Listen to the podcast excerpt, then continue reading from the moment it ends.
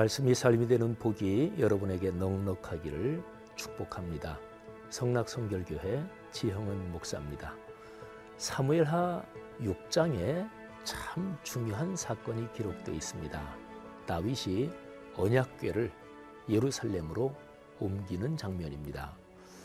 다윗이 예루살렘을 수도로 삼은 것은 정치적으로 중요한 뜻이 있습니다. 예루살렘은 이스라엘의 열두 지파 중에서 어느 지파에도 연관되지 않은 도시입니다. 이것을 점령할 때 다윗은 공적인 군대가 아니고요. 자신과 생사고락을 함께한 측근 용사들 곧 사병을 활용합니다. 그래서 예루살렘은 다윗의 성이 돼요. 이 성에 신앙적 정통성을 부여하는 일이 바로 언약궤를 모시는 것이었습니다. 자, 이제 다윗 왕가의 혈통에 영적으로 영원한 통치, 메시아 약속까지 보장이 됩니다. 메시아 약속이 다윗의 왕가의 지도력을 더 강력하게 만드는 거죠. 8장에는 다윗 왕국이 승승장구하는 장면 그리고 최전성기를 구가하는 장면이 나옵니다. 그리고 이제 9장부터는 다윗 가문에서 벌어지는 권력 갈등의 서막이 이제 열리기 시작합니다. 자, 그러면 사무엘하 6장부터 9장까지 함께 읽겠습니다. 제 6장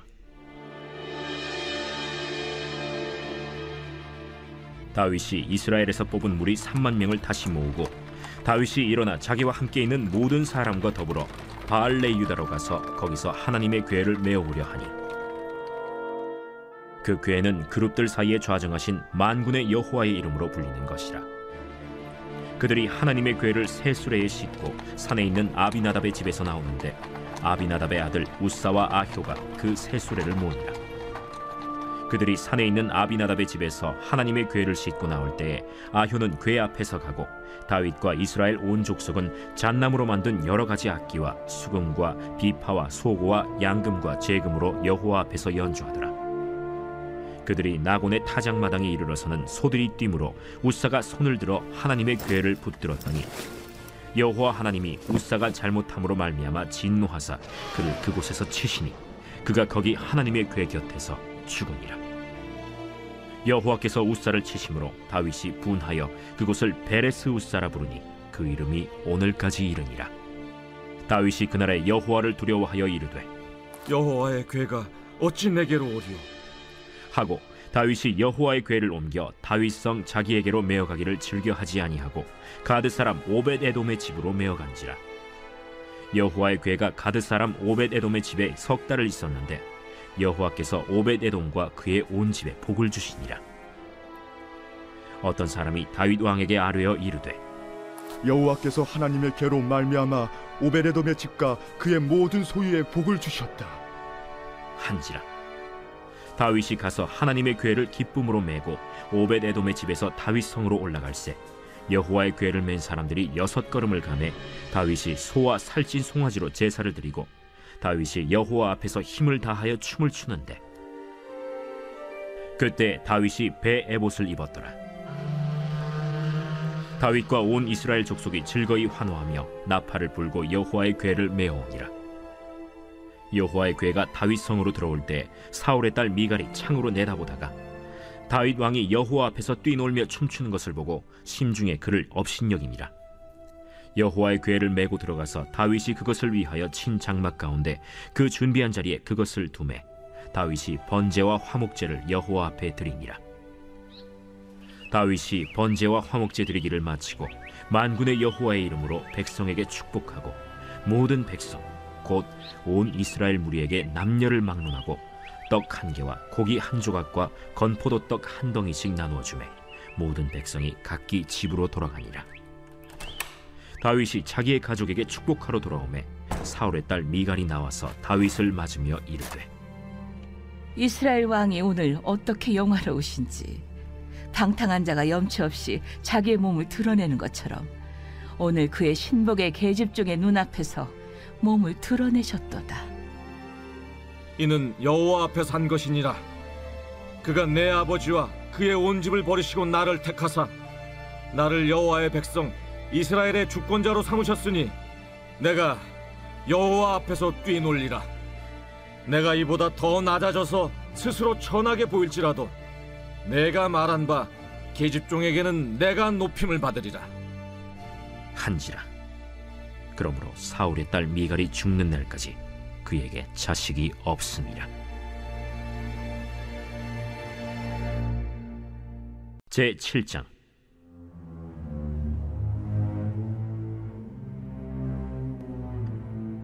여호와께서 주위의 모든 원수를 무찌르사 왕으로 궁에 평안히 살게 하신 때 왕이 선지자 나단에게 이르되 볼지어다. 나는 백향목 궁에 살거늘 하나님의 교회는 휘장 가운데 있도다. 여호와께서 왕과 함께 계시니 마음에 있는 모든 것을 행하소서. 하니라. 그 밤에 여호와의 말씀이 나단에게 임하여 이르시되 가서 내 종 다윗에게 말하기를 여호와께서 이와 같이 말씀하시되 내가 나를 위하여 내가 살 집을 건축하겠느냐? 내가 이스라엘 자손을 애굽에서 인도하여 내던 날부터 오늘까지 집에 살지 아니하고 장막과 성막 안에서 다녔나니 이스라엘 자손과 더불어 다니는 모든 곳에서 내가 내 백성 이스라엘을 먹이라고 명령한 이스라엘 어느 지파들 가운데 하나에게 내가 말하기를 너희가 어찌하여 나를 위하여 백향목집을 건축하지 아니하였느냐고 말하였느냐?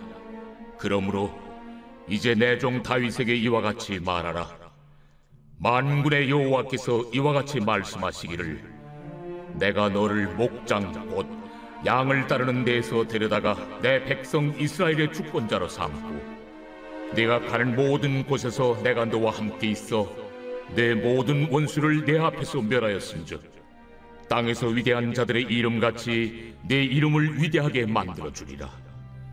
내가 또 내 백성 이스라엘을 위하여 한 곳을 정하여 그를 심고 그를 거주하게 하고 다시 옮기지 못하게 하며 악한 종류로 전과 같이 그들을 해하지 못하게 하여 전에 내가 사사에게 명령하여 내 백성 이스라엘을 다스리던 때와 같지 아니하게 하고 너를 모든 원수에게서 벗어나 편히 쉬게 하리라.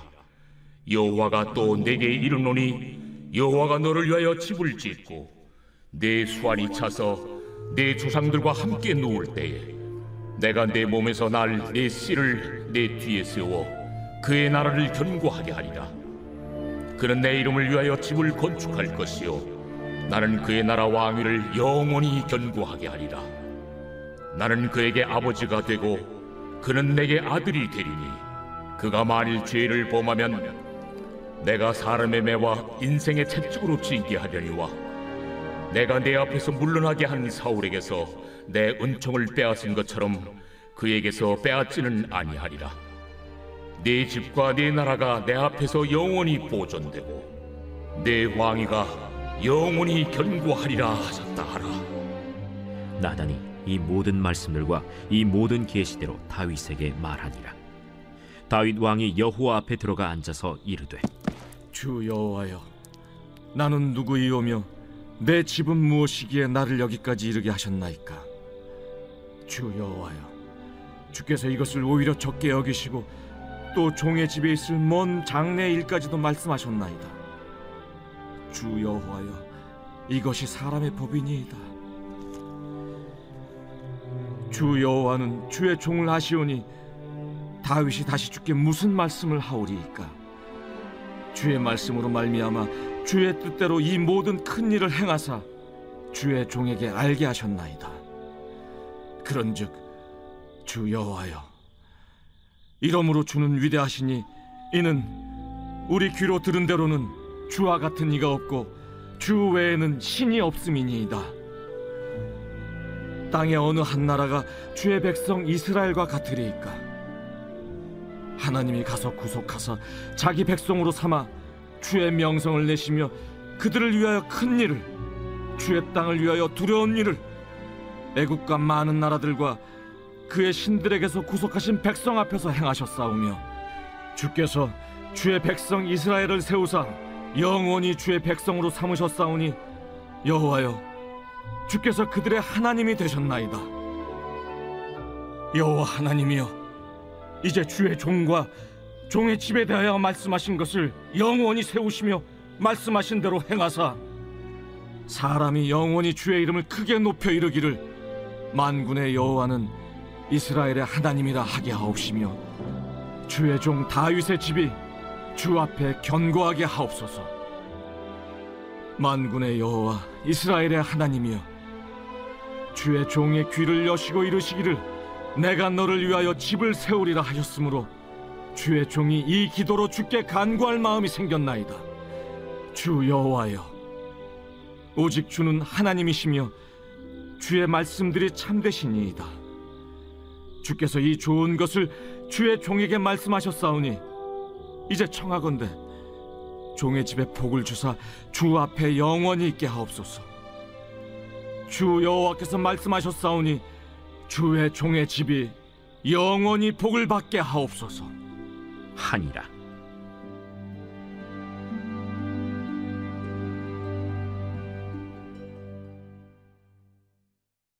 제 8장.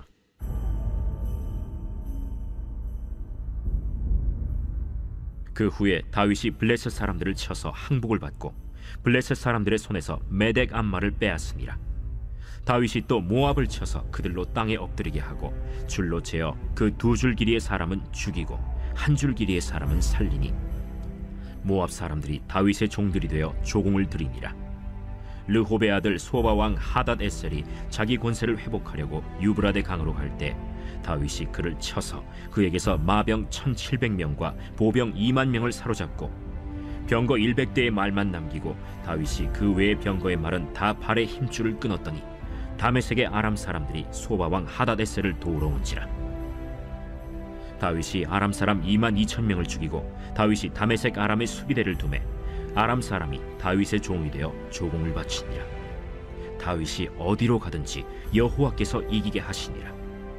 다윗이 하닷에셀의 신복들이 가진 금방패를 빼앗아 예루살렘으로 가져오고 또 다윗 왕이 하닷에셀의 고을 베다와 베로데에서 매우 많은 노을 빼앗으니라. 하맛 왕 도이가 다윗이 하닷에셀의 온 군대를 쳐서 무찔렀다 함을 듣고 도이가 그의 아들 요람을 보내 다윗 왕에게 문안하고 축복하게 하니 이는 하닷 에셀이 도이와 더불어 전쟁이 있던 터에 다윗이 하닷 에셀을 쳐서 무찌름이라. 요람이 은그릇과 금그릇과 놋그릇을 가지고 온지라. 다윗 왕이 그것도 여호와께 드리되 그가 정복한 모든 나라에서 얻은 은금 곧 아람과 모압과 암몬 자손과 블레셋 사람과 아말렉에게서 얻은 것들과 소바 왕 르호베 아들 하닷 에셀에게서 노력한 것과 같이 드리니라 다윗이 소금 골짜기에서 에돔 사람 만 팔천 명을 쳐 죽이고 돌아와서 명성을 떨치니라. 다윗이 에돔의 수비대를 두되 온 에돔의 수비대를 두니 에돔 사람이 다 다윗의 종이 되니라. 다윗이 어디로 가든지 여호와께서 이기게 하셨더라. 다윗이 온 이스라엘을 다스려 다윗이 모든 백성에게 정의와 공의를 행할세 스루야의 아들 요압은 군 사령관이 되고 아힐루스의 아들 여호사밧은 사관이 되고 아휴두베 아들 사독과 아비아달의 아들 아히멜렉은 제사장이 되고 스라야는 서기관이 되고 여호야다의 아들 브나야는 그렛 사람과 블렛 사람을 관할하고 다윗의 아들들은 대신들이 되니라.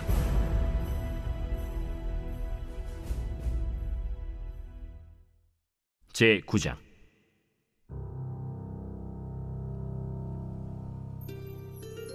다윗이 이르되 사울의 집에 아직도 남은 사람이 있느냐?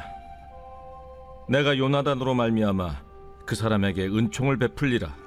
사울의 집에는 종 한 사람이 있으니 그의 이름은 시바라 그를 다윗의 앞으로 부르매 왕이 그에게 말하되 내가 시바냐?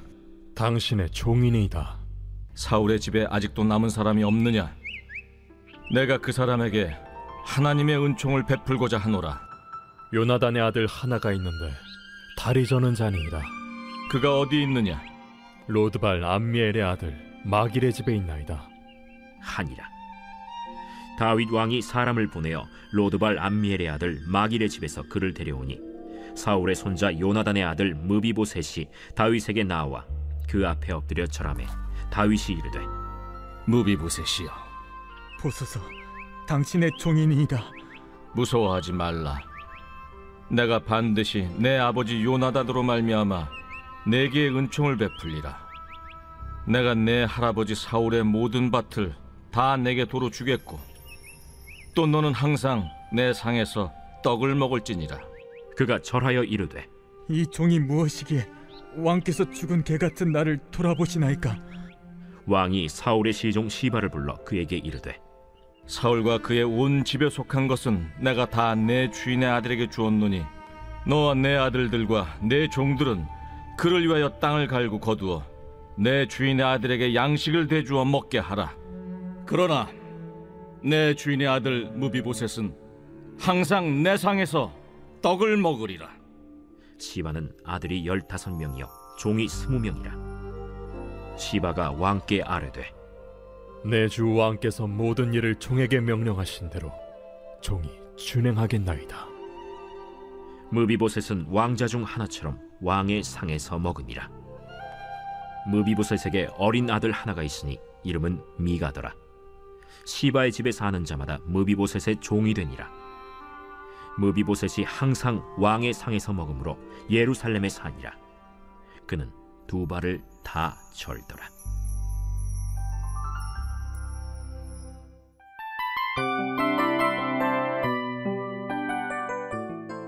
이 프로그램은 청취자 여러분의 소중한 후원으로 제작됩니다.